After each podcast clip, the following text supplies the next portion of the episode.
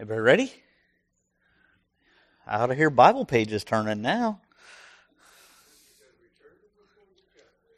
Uh huh. Sure. So we are uh, this week in Matthew chapter 10. And uh, just to remind you, last week, the, the very last phrase that Jesus uh, was recorded as saying in chapter 9 was, Pray to the Lord of the harvest that he would send laborers which sets us up for what is going to happen here in this passage this morning. I'm not going to do a whole lot of talking other than to say that context is really, really, really important for what takes place in chapter 10 and following through Matthew's gospel. So, with that, I'm going to ask you all to stand. And as my wife pointed out, I'm going to be very ambitious this morning. We're going to read from verse 1 through verse 15 I know that's a big section for me. I think I can handle it. Verse 1 through 15. Hear God's word this morning. And he called to him his twelve disciples and gave them authority over unclean spirits to cast them out and to heal every disease and every affliction. The names of the twelve apostles are these. First, Simon, who is called Peter, and Andrew, his brother, James, the son of Zebedee, and John, his brother, Philip and Bartholomew, Thomas and Matthew, the tax collector, James the son of Alphaeus and Thaddeus, Simon the Canaanite, excuse me, and Judas Iscariot who betrayed him. These twelve Jesus sent out, instructing them, Go nowhere among the Gentiles, and enter no town of the Samaritans, but go rather to the lost sheep of the house of Israel, and proclaim as you go, saying, The kingdom of heaven is at hand. Heal the sick, raise the dead, cleanse lepers, cast out demons. You received without paying, give without pay. Acquire no gold, nor silver, nor copper for your belts, no bag for your journey, nor two tunics, nor sandals, nor a staff, for the laborer deserves his food. And whatever town or village you enter, find out who is worthy in it, and stay there until you depart. As you enter the house, greet it. And if the house is worthy, let your peace come upon it, but it is, if it is not worthy, let your peace return to you. And if anyone will not receive you or listen to your words, shake off the dust from your feet when you leave that house or town. Truly I say to you, it will be more bearable on the day of judgment for the land of Sodom and Gomorrah than for that town. Let's pray. Father, once again, we thank you for your word. We thank you for the faithfulness with which you have preserved it for us to be able to study and, and to go to for help in time of trouble, for teaching, for reproof, for correction, and for instruction in righteousness. Father, I pray this morning that we would seek your will and your word. Help us to live the life that you command us to live through Christ. Amen. Please have a seat.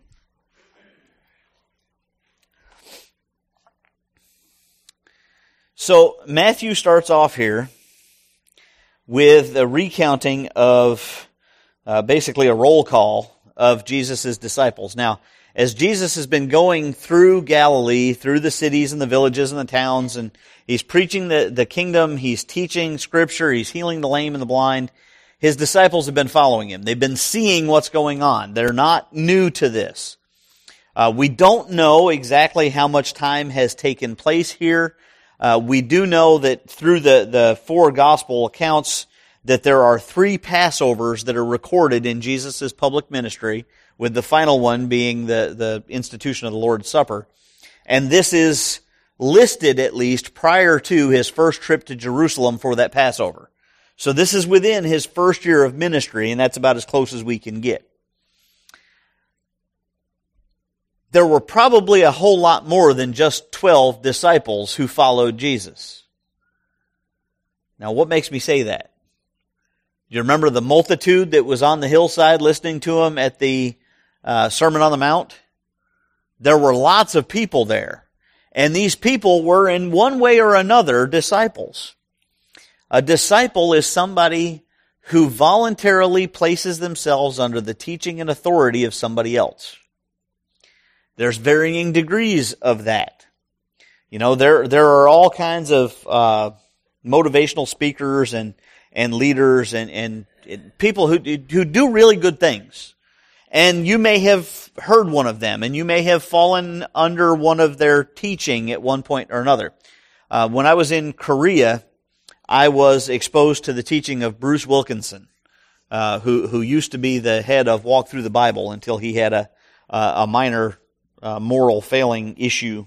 Um, but Bruce Wilkinson, great man, great teacher, phenomenal teaching series. I've used a couple of them, uh, at least one of them here, uh, the uh, three chairs uh, being the the primary one that that really changed my life, and and I really, really, really enjoyed Bruce Wilkinson's teaching.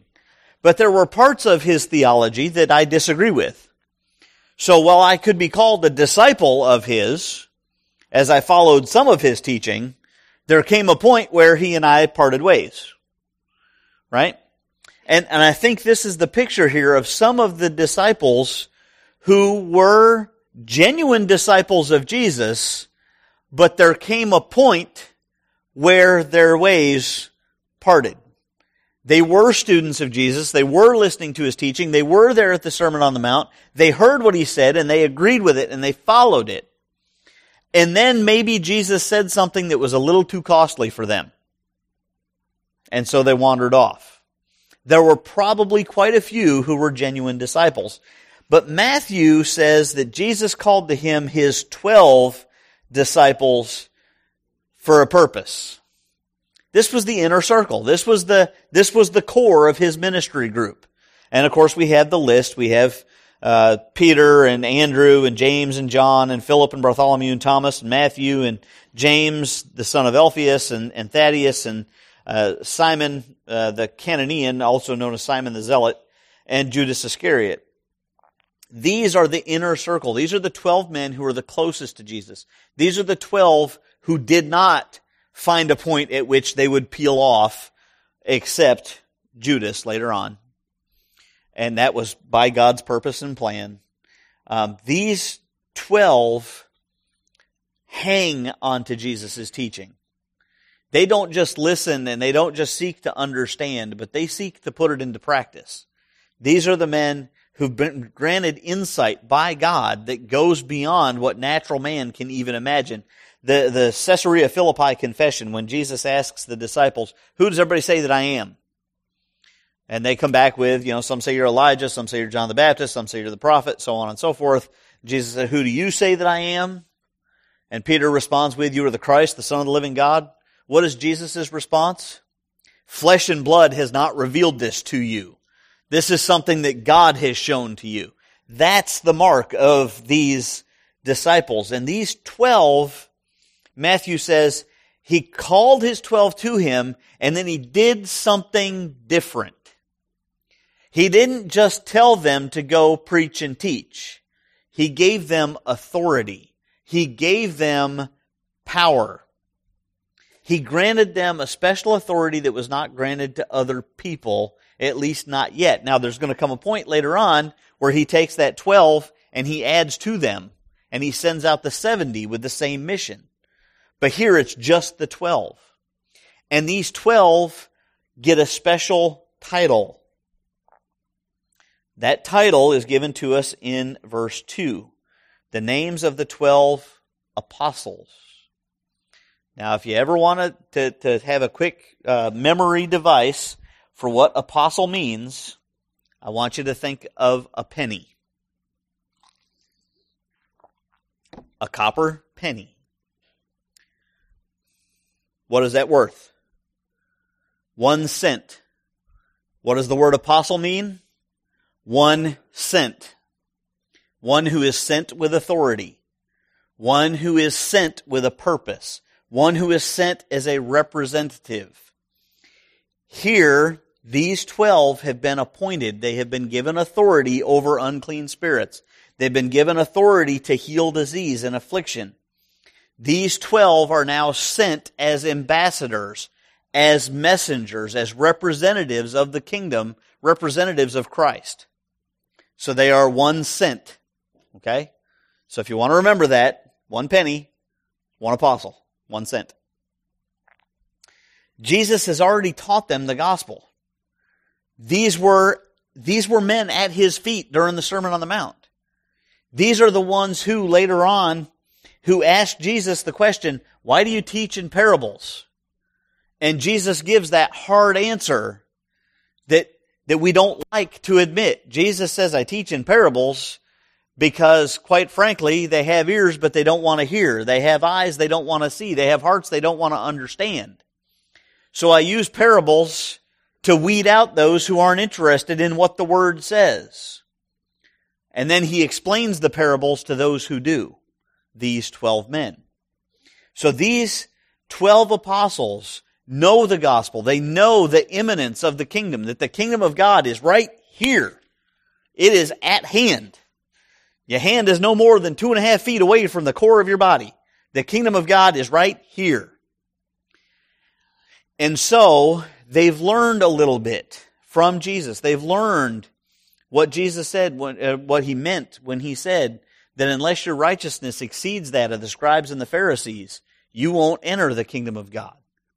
They've learned what his teaching means. And so he changes them from disciples to apostles. They're sent with authority to act on behalf of a ruler. Another word that we use in our common vernacular, our common language of the day, is ambassador. Right? The U.S. ambassador to the UN, the U.S. ambassador to a specific country, has the authority to act on behalf of the United States government with limitations. And that's what an apostle does. Now, the mission that Jesus sends them on, there's a restriction here when we get to verse 5 that really kind of, wait, what? This is Jesus. This is the Jesus who's, who, who's including people in the gospel message. And in verse 5, he says, Don't go among the Gentiles and don't enter the towns of the Samaritans. Wait a minute. Did, did Jesus all of a sudden turn racist? No. The message of the gospel is for everybody. But let's step back for just a second here. What was Jesus' identity? Okay, specifically, he was Messiah. He was the anointed one of Israel. The message of the gospel was first for the people of Israel. When Paul traveled throughout his journeys, when he, he hit a town, where did he go to teach first? The synagogue. And if there wasn't a synagogue, he would go to the river's edge, like he did in Philippi, where there was a gathering of Jews for worship. He always went to the Jews first. That does not mean that the Gentiles or the Samaritans are second class citizens. Uh, take a finger, put it here, and flip over to the book of Galatians. Galatians chapter 3 specifically. One of these days I will remember to bookmark chapters that I'm going to turn to. At the end of Galatians chapter 3, verses 28 and 29, in case you were wondering if there was somehow a, a class system in the church, there's not. Paul wrote this to the Galatian church. The Galatian church was struggling with the heresy of the Judaizers. The Judaizers were those people who came and said, you're a Christian, you're a Gentile, that's great, good for you, but if you really want to be in there with God, you gotta become Jewish first. So that's what Paul is dealing with, and at the end of this chapter, he says in verse 28, there is neither Jew nor Greek, there is neither slave nor free, there is neither male nor female, for you are all one in Christ Jesus. And if you are Christ's, then you are Abraham's offspring, heirs according to the promise. Whose promise? God's promise. So, Paul throws out the idea that there's some kind of a class system. There is no Jew or Greek. There is no first or last. There is no precedence between male or female or slave or free. You're all one in Christ. We are all one in Christ. In Romans, he, he writes to the, the church in Rome that the Gentiles have been grafted onto the tree that is Israel. So we are all one.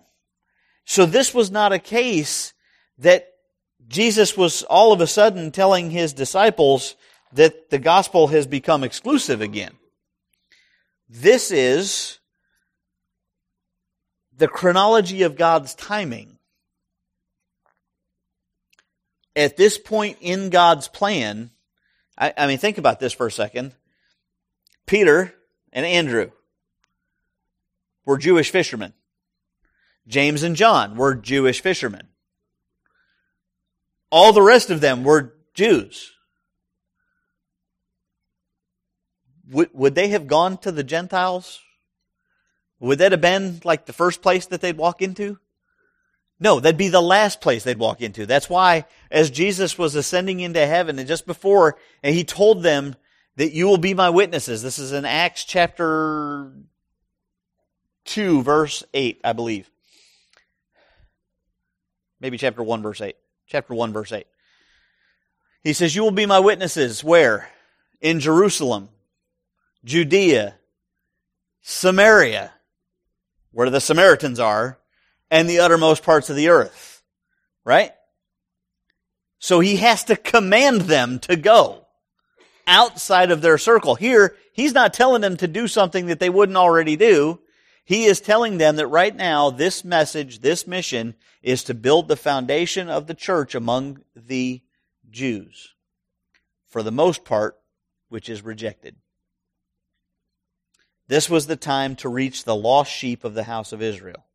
Remember how Jesus, uh, in uh, chapter 9, verse 36, when he saw the crowds, he had compassion for them because they were harassed and helpless like sheep without a shepherd?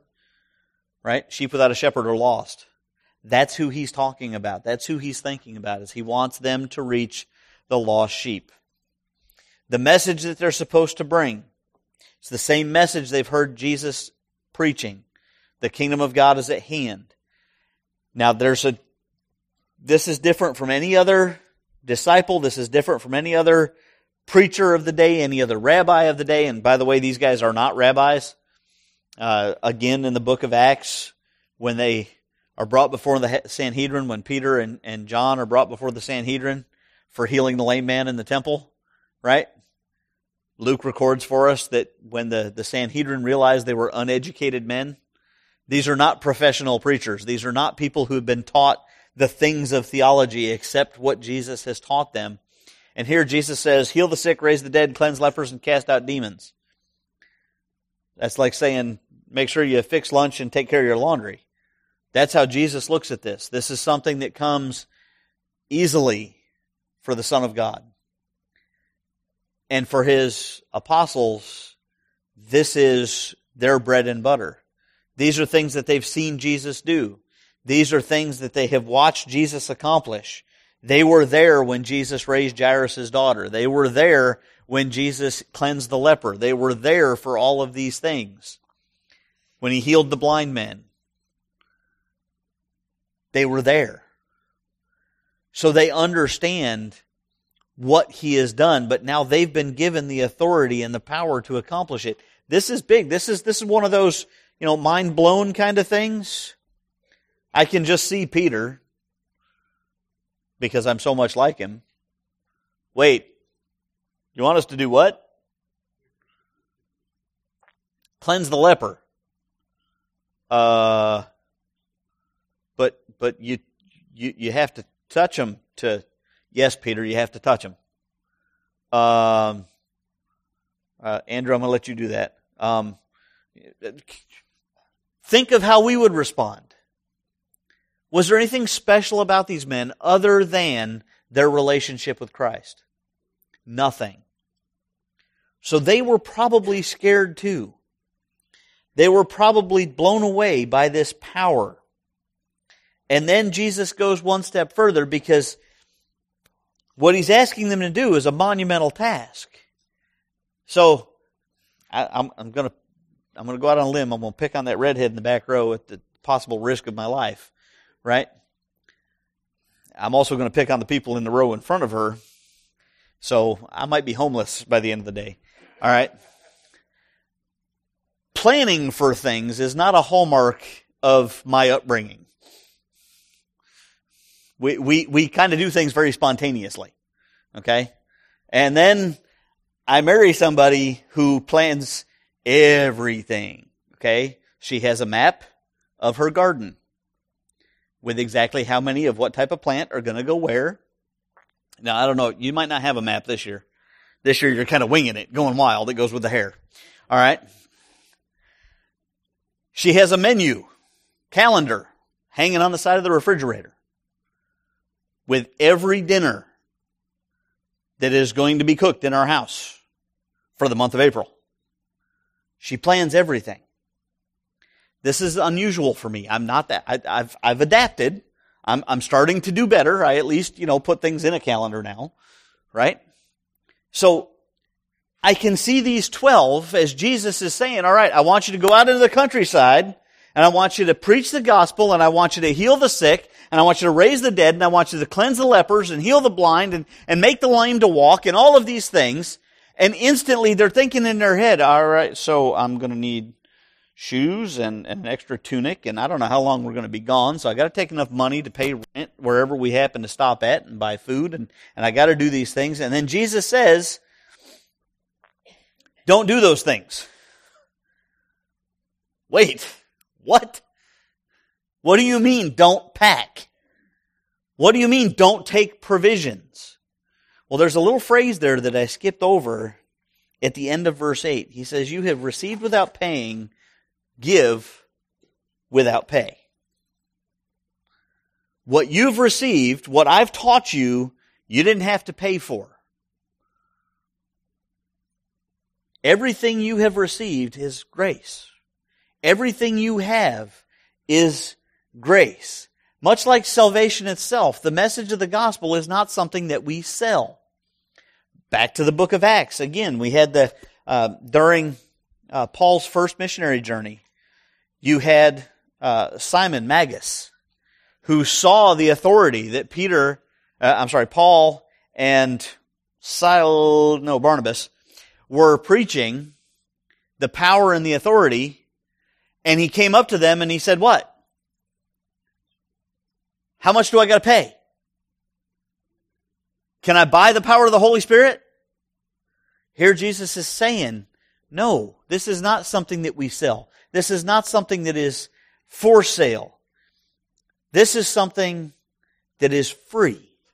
It's a free offer to everybody we encounter. Now, let me go back. Don't pack for the trip. Don't take any money. Don't pack a suitcase. Don't take an extra shirt. Don't take candles. Don't take a staff. Don't take sandals. Don't take any provisions with you. Just go. Huh? Why? Look at the next line. For the laborer deserves his food.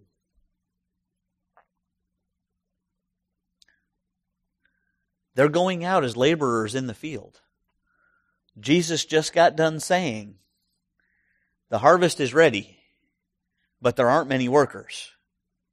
We need to go out and we need to gather in the harvest. We need to go out and we need to share the message. You are those laborers, but the laborer deserves his food. As they travel about the countryside proclaiming the gospel, Jesus said, expect that your needs will be provided for. Not payment, not compensation for the gospel, not compensation for salvation, not pay for services rendered, but that God is going to take care of their needs. See, the gospel is a message of God's grace. Who who deserves salvation? Nobody does. Nobody does. There was only one who was righteous, one who was holy, and he died so that the rest of us could have salvation. So just as, just like the gospel is, is God's grace provision for our salvation, Jesus is telling these apostles that God's going to provide for their physical needs as well. It's not payment, it's providence. God will take care of their needs just like He took care of Jesus' needs in the wilderness of Judea, like we looked at this morning. Just like He takes care of our needs now. We don't always see it. Now, I have, I have income from my military retirement. At least for now. I have income from my uh, veterans disability claim. And I have income from my government service job on Keesler Air Force Base. It's really easy for me to forget that those are provision that God has given.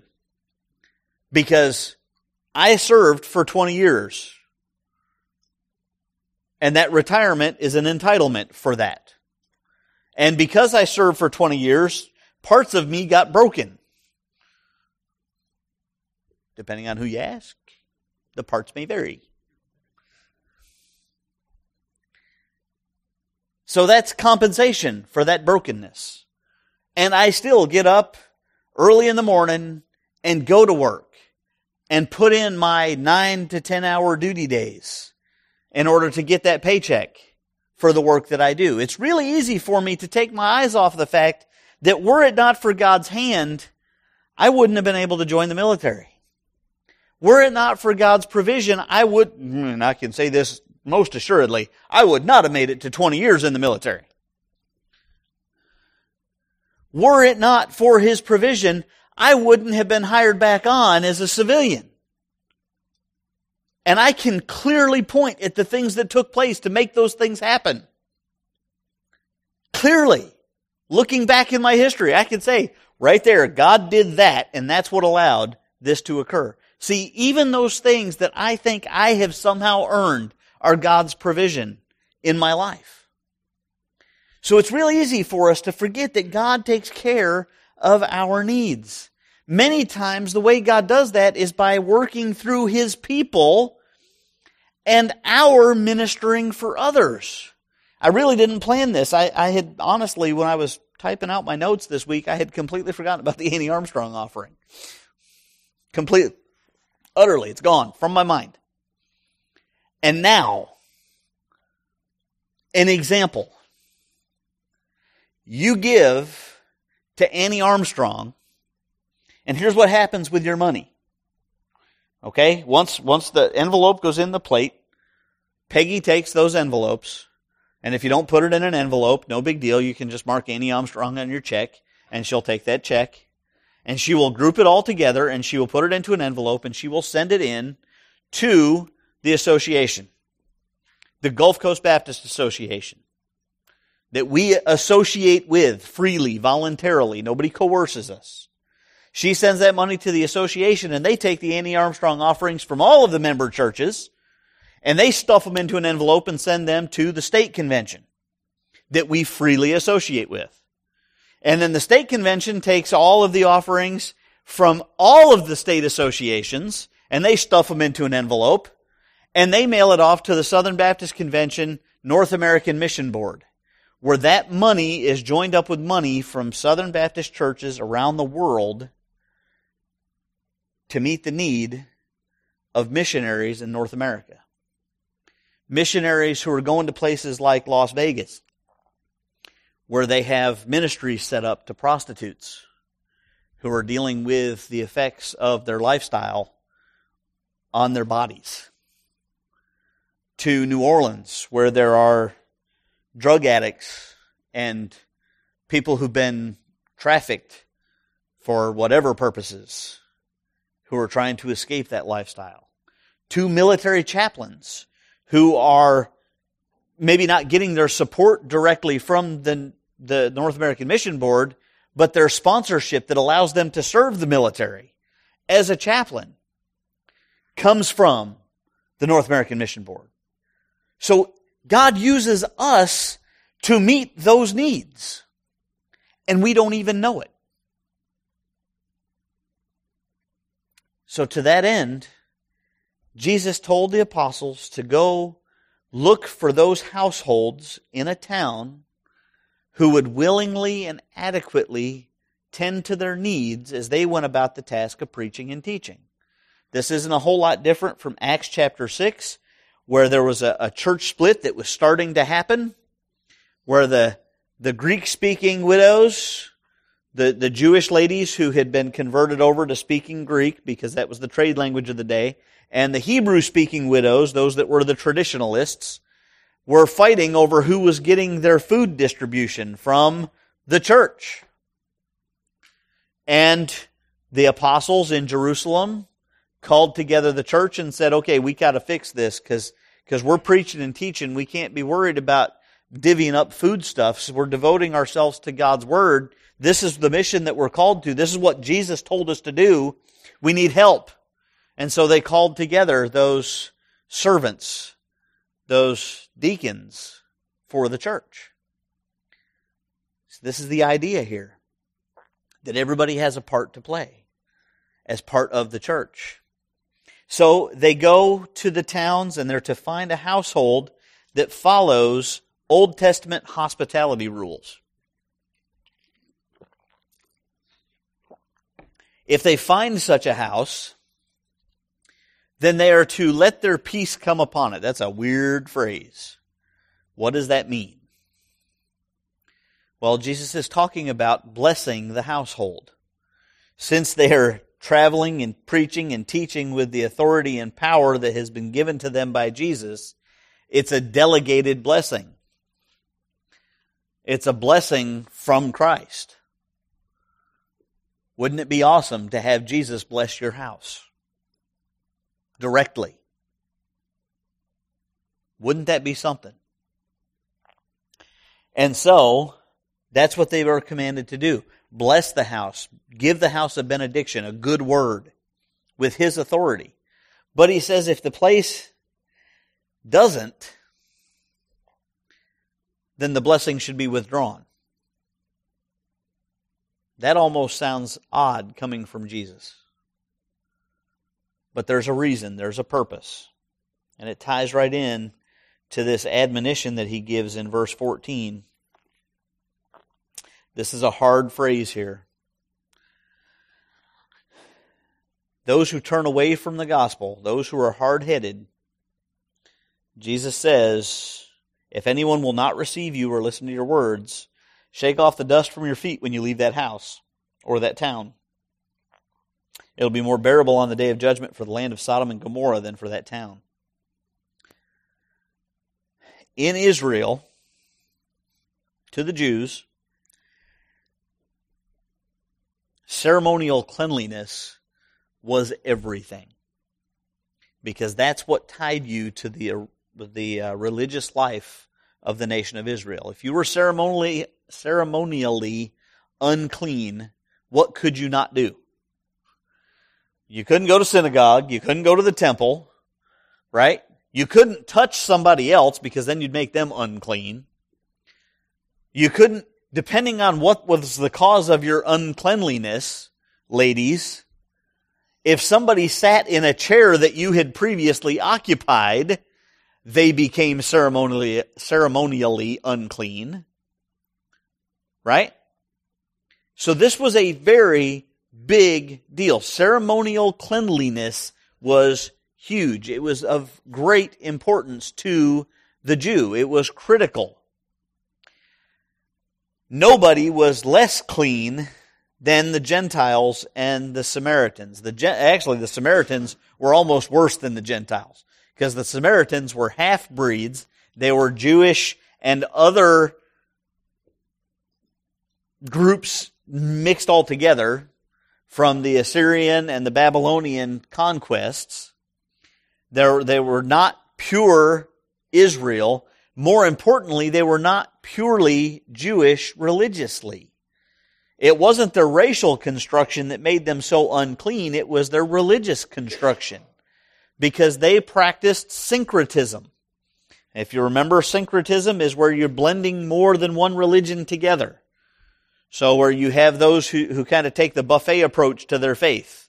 I'm going to take a little bit of a little bit of Buddhism because I like the way that sounds. I'm going to take a little bit of Hinduism because I like the way that sounds. And I'm going to take a little bit of Jehovah's Witnessism because that just, that's cool. They're, they're really active folks. And, and I'm going to take a little bit of Christianity because I like the, the touchy-feely kumbaya Jesus part. I'm going to, I'm going to take that.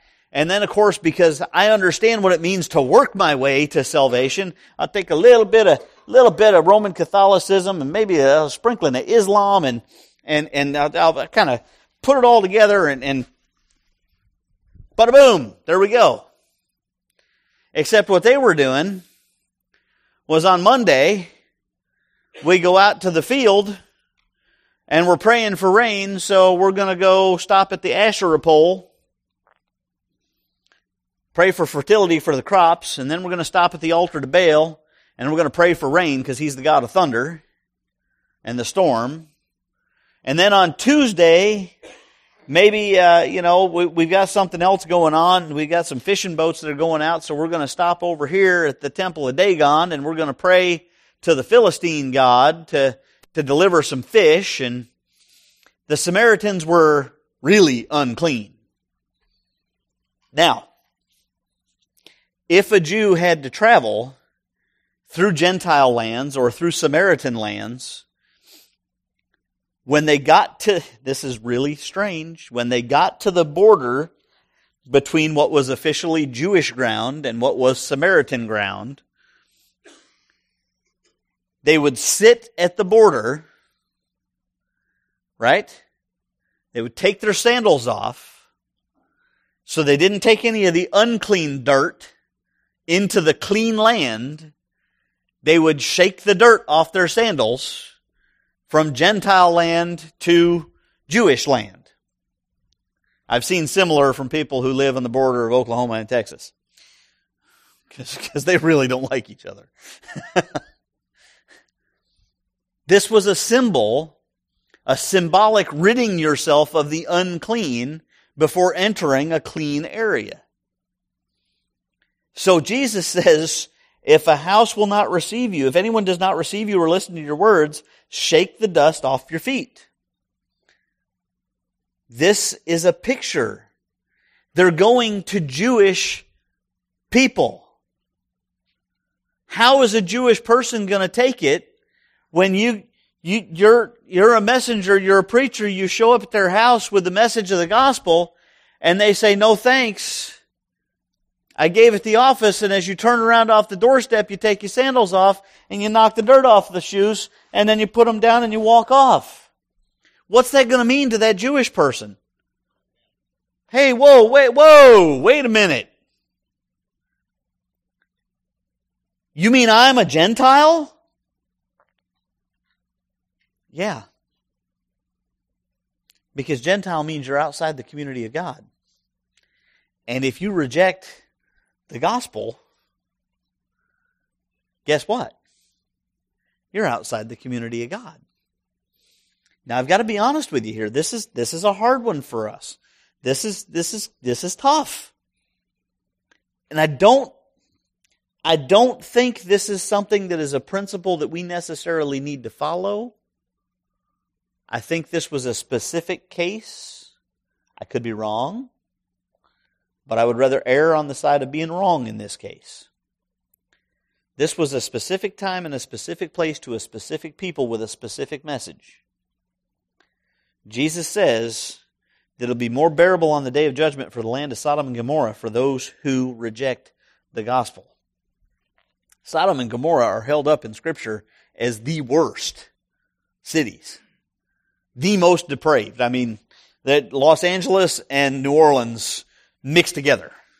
Okay? And I'm picking on New Orleans because it's right here.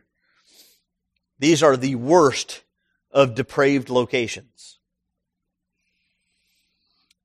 And Jesus says the judgment and punishment for them will be more bearable than it will be for those who reject the message of the apostles.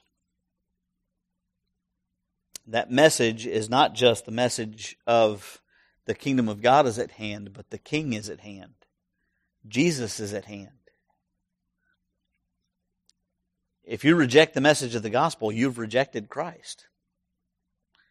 Now, the reason I don't think that this is a principle for us, a couple of reasons here. First and foremost, how many of you responded in faith the very first time you heard the gospel? I know I didn't. If you grow up in church, you probably don't because you hear it all the time. Or at least I'd hope you do. Right? Many times we don't hear and accept on faith the message of the gospel. As a matter of fact, there was once a study that said it takes 15 times. 15 times hearing the gospel on average for a person to respond in faith. So if this was a principle for us, then you go share the gospel with somebody and they don't accept, walk away. I don't think that's right.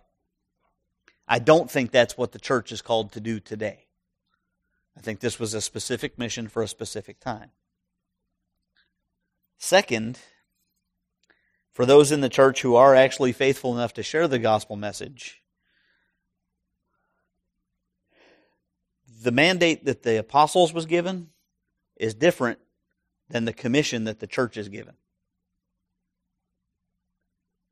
We're called to be witnesses. They were sent directly, individually, with Jesus' authority to the people of Israel.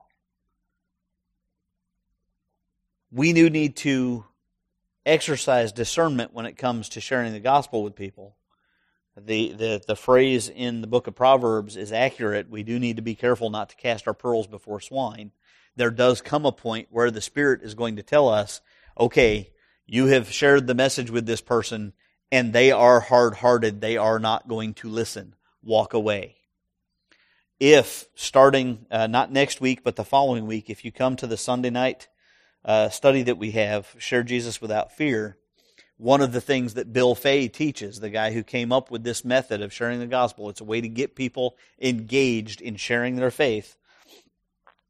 One of the things that he, he came up with was diagnostic questions to determine a person's spiritual readiness. Right? Because you can ask certain questions of a person and kind of gauge whether they are even receptive to hearing the gospel or not. If you're in line at food court at the mall and you're talking to somebody and there is absolutely no evidence that they would be receptive to hearing the gospel, why share it? So all that's going to lead to is an argument. And anytime a Christian gets into an argument when we're trying to share the gospel, we don't share the gospel. We share our humanity. Right? So there is a, a point here where we need to ca- uh, exercise discernment. We need to be careful with the gospel. Yes, we need to share it with everybody as we have opportunity, but we need to exercise the, the, the Holy Spirit within us as to whether we need to continue sharing with a particular person or if maybe we've done the, the plow in the ground part and somebody else needs to come along and plant the seed. Or maybe we planted the seed and somebody else needs to come along and water. So we need to be careful. We need to exercise that discernment. Um, we do need to be compassionate enough to return to somebody if the opportunity presents itself. And I'm specifically thinking about family members.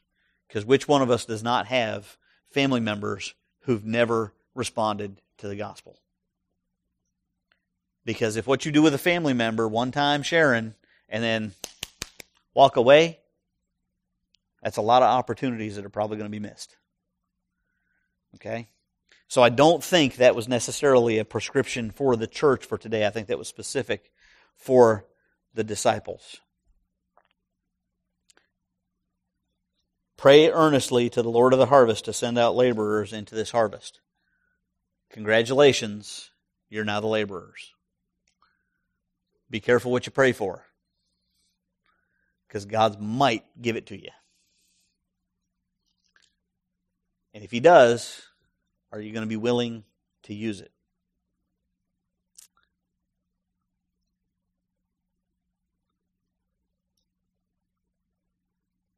There are many who will tell you that the office of apostle today is no longer filled because the one mark of an apostle that we cannot duplicate is that an apostle has to be so named by Jesus to the best of my knowledge, he is not walking around dubbing people, you're an apostle. He could. He did it with Paul. He had already ascended into heaven when Paul was on the Damascus Road.